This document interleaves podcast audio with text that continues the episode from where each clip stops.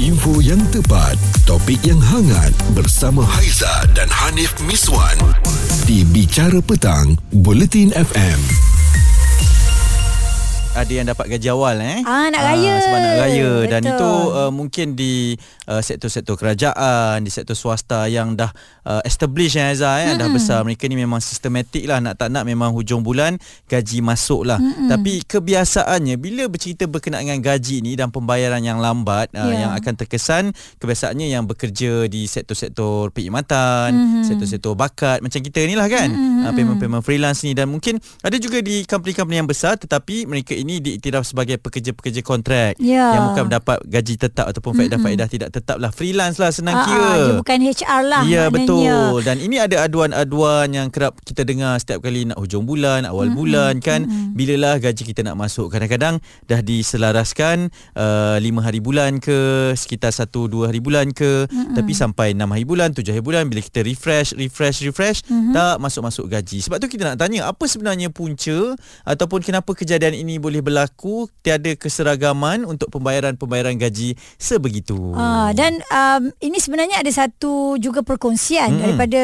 uh, seseorang yang namanya tak dinyatakan ya. Okay. Dia kata dia teringin nak tahu yang kerja dekat bahagian finance ni, bukan soalan untuk orang finance yang dekat unit kecil-kecil lah. Dia okay. kata dia untuk finance yang H Q lah kiranya, especially yang kerja bahagian terakhir. Ah. Ah, di mana awak adalah orang yang paling akhir untuk proceed segala payment selepas semua dokumen dah ready, siap sign segala lah, mm-hmm. dan bos paling besar pun dah sign atau dah chop dekat satu-satu company tu. Jadi kenapa masih lagi lambat untuk payment itu release sampai kena tunggu empat ke lima bulan contoh, mm-hmm. ya betul. Dan uh, betul lah dia memang serius, dia nak tahu kenapa, tertanya-tanya adakah sebab tak cukup headcount, adakah kerja banyak, adakah kerana kena double triple check audit banyak sangat payment ke katanya. uh-huh. Kan apa masalah yang kamu hadapi sebenarnya? Hashtag serius nak tahu. Ah, dan dia kata, uh-huh. actually kawan saya tanya, dia tak ada Instagram. Nak sambut Chinese New Year, oren dengan cheongsam pun tak boleh lagi. Aduhai, saya ada ah. pengalaman. Saya ada pengalaman berkenaan perkara ini. Saya pernah uh, ditahan pembayaran saya ni. Uh-huh. Uh, ini hak kita lah kan. Uh-huh. Sehingga sembilan bulan. Haiza. Lamanya ni. Kerja dah siap. Uh, sebulan dua tu kita dah settlekan kerja semua ya tu. Allah. Dan sembilan bulan kemudian barulah saya dapat payment tersebut atas sebab-sebab yang macam pertanyaan tersebut lah. Uh, sampai tahap mana sekarang ni dokumen-dokumen kita tu, mm-hmm. siapa yang sign lambat, macam mana pembayaran ini ditahan, padahal kita dah bagi dah semua invoice-invoice semua tu dah kan. Okey, itu untuk kita ah. yang nak tunggu gaji ni. hmm. Ap- macam mana agaknya kalau orang yang buat uh, pembayaran gaji tu, gaji ah. dia juga sama macam kita ditahan? Eh, betul. Sengsara tak? ah. Ah. Jadi kita nak menunggukan sembilan bulan tu contoh ni kan, ah. macam kau mengalami tu. Uh, dalam pada tu kita gunakan duit yang mungkin betul. Tak sepatutnya kita korek tau. Betul lah, segala simpanan, mm-mm. kan, tabung-tabung semualah kita uh, tengok dan kita terpaksa keluarkan hanya yeah. untuk menampung pembayaran yang sepatutnya mm-mm. boleh cover kita setiap bulan tu.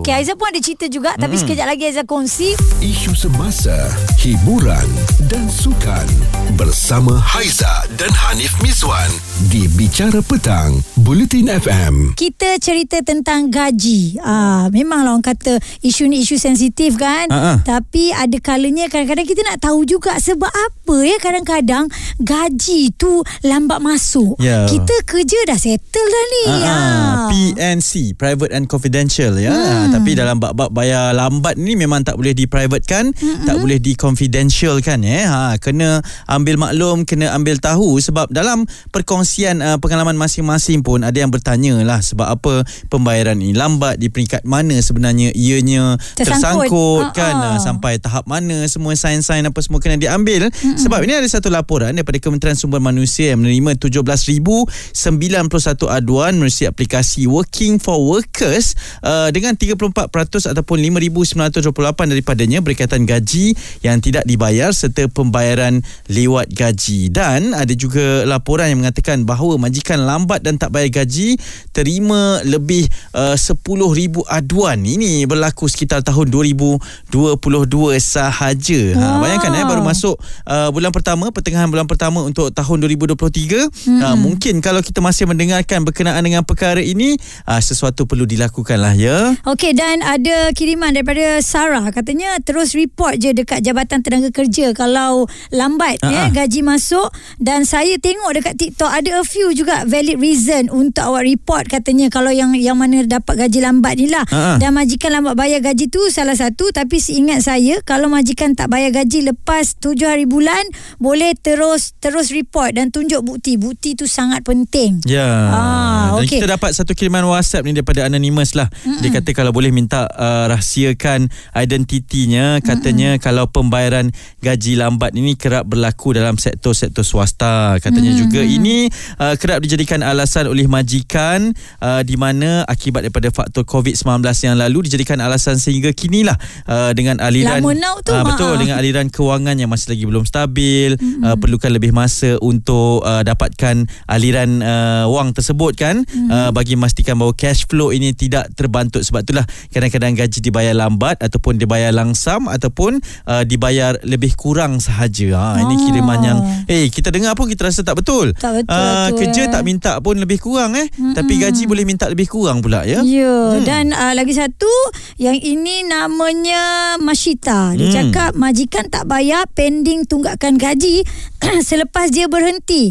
Okey, mak- maksudnya dia kata um, sebenarnya since saya masuk kerja mm-hmm. setahun lepas syarikat uh, dah ada masalah, tapi sebab P K P katanya kan, ni dia pernah melalui benda ni, sebulan dia bayar separuh-separuh, kadang-kadang ada sebulan tu dia tak bayar langsung okay. dan staff kena merayu dulu baru dapat payment keluar. Dia kata dipendekkan cerita, after saya berhenti pending salary saya masih ada tiga bulan yang syarikat belum bayar. Ui. Bila dia tanya, mereka bagi jawapan yang sama, need time and will update later. Wow. Isu ni ex-staff dulu dia kata dah pernah bawa ke uh, pejabat buruh, dan jabatan buruh juga nasihatkan berhenti sebab syarikat tak ada duit lah tu maknanya kan. Hmm. Tapi tak adil lah kata dia, sebab syarikat tu masih beroperasi macam biasa dan kami staff takkan nak berhenti macam tu aja. Yang tertunggak ni patutnya kena disettlekan. Ya, hmm. betul. Macam saya cakap tadi lah kan, uh, dalam arena bola sepak pun, dalam hmm. industri sukan pun memang kerap gaji tertunggak ni tak dibayar langsung, dibayar lambat, uh, sehinggalah ada aduan-aduan dan sampai sekarang pun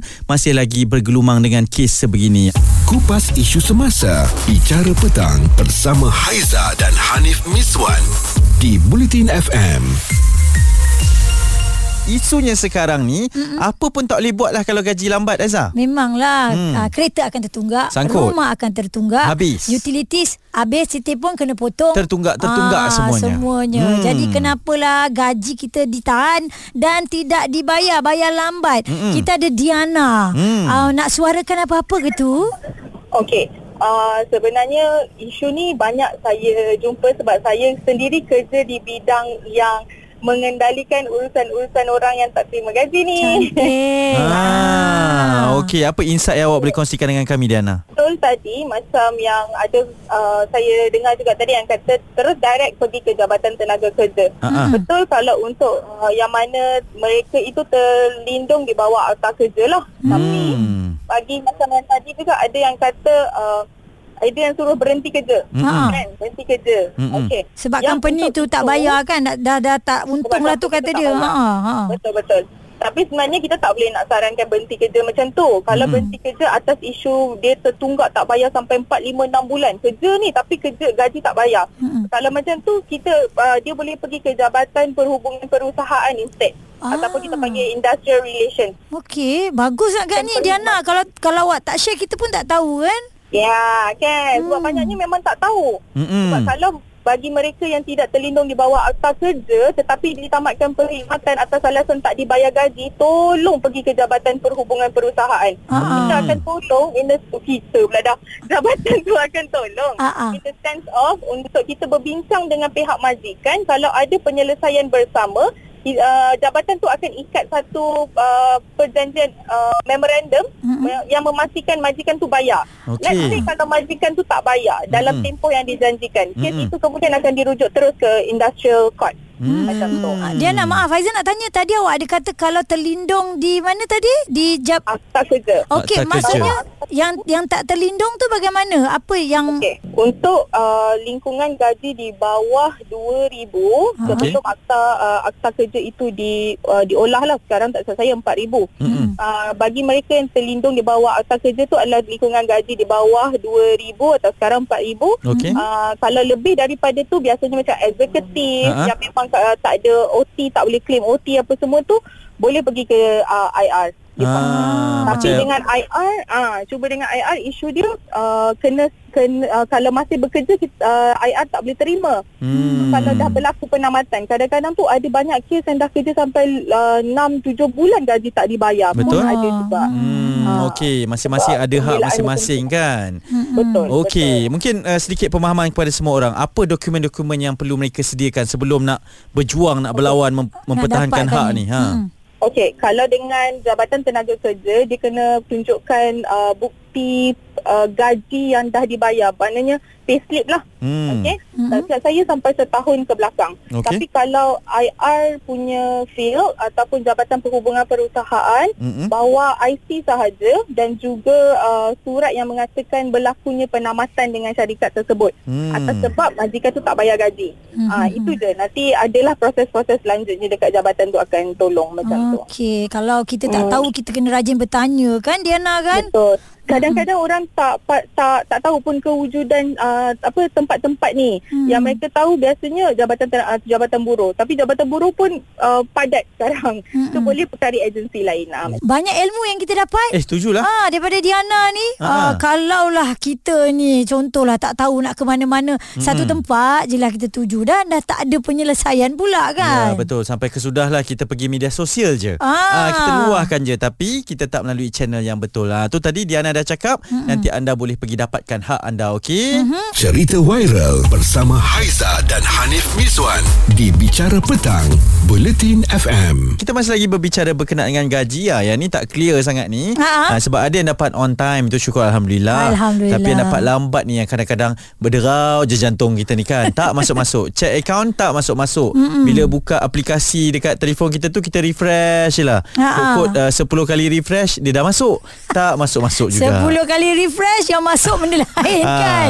Semua notification lain. Betul. Okey, bercerita pasal uh, pendengar kita Syam Kamal tadi yang dengar ha. di Seremban. Dia pun ada kongsi. Dia kata pernah dulu eh gaji lambat beberapa hari. Kata finance, mm-hmm. C E O yang tak nak sign cek gaji. Ay, kenapa C E O awak ni? Oh, rasa sakit hati tu memang. Hmm. Dia kata hari-hari pergi kerja rasa nak mencarut je, kata dia kan. Aduh, oh, tapi jangan juga macam tu ya. Ha. Nasib baiklah company sekarang ni lagi cepat diorang bayar gaji. Hmm. Saya rasa kan isu pembagi, pembayaran gaji ni um, kena jaga betul-betul sebab okay. kita nakkan pekerja yang berdedikasi, setuju. Berkualiti, hmm. sebab begitu juga dengan majikan kita. Ya, kalau betul. Sebab majikan pun menerima gaji juga. Hmm. Kalau majikan punya gaji lambat, yalah kita tahu dia, dia gaji dia banyak kan. Ha. Lambat mungkin tak terasa lah, tapi kalau dah macam tunggak sembilan bulan bak kata Hanif tadi. aa, ha, bayangkan eh macam ha, mana tuntutan pekerjaan terhadap kualiti kita nak bekerja ha, itu yang, yang memang sangat ditagih mm-hmm. setiap kali kita nak bekerja, tapi hak kita sebagai pekerja ni mm-hmm. ditangguhkan, dilambatkan ataupun dalam uh, kes yang lebih buruk adalah langsung tidak dibayar kan. Oh. Uh, macam mana kita nak perform betul-betul bekerja yeah. kalau hak uh, basic sebegitu pun tidak dijaga. Mm-hmm. Jadi itulah perkongsian ini diharapkan uh, boleh memberi manfaat macam Diana kongsikan tadi juga. Yeah, uh, dia cakap ada saluran-saluran yang betul. Kita perlu tahu channel mana yang kita perlu pergi mm-hmm. dan bukan hanya sekadar uh, meroyan di media sosial sahajalah ha, ya. Tak dapat apa-apa sebab ha, ha. kat situ netizen balik-balik akan uh, bagi tahu dia punya masalah, masalah pula. pula. Dah ha. bertambahlah masalah kita. Aduh. Ya. Okey, anda kena rajin membaca, rajin bertanya dan mencari solusinya, okey. Info yang tepat, topik yang hangat bersama Haiza dan Hanif Miswan di Bicara Petang Buletin F M.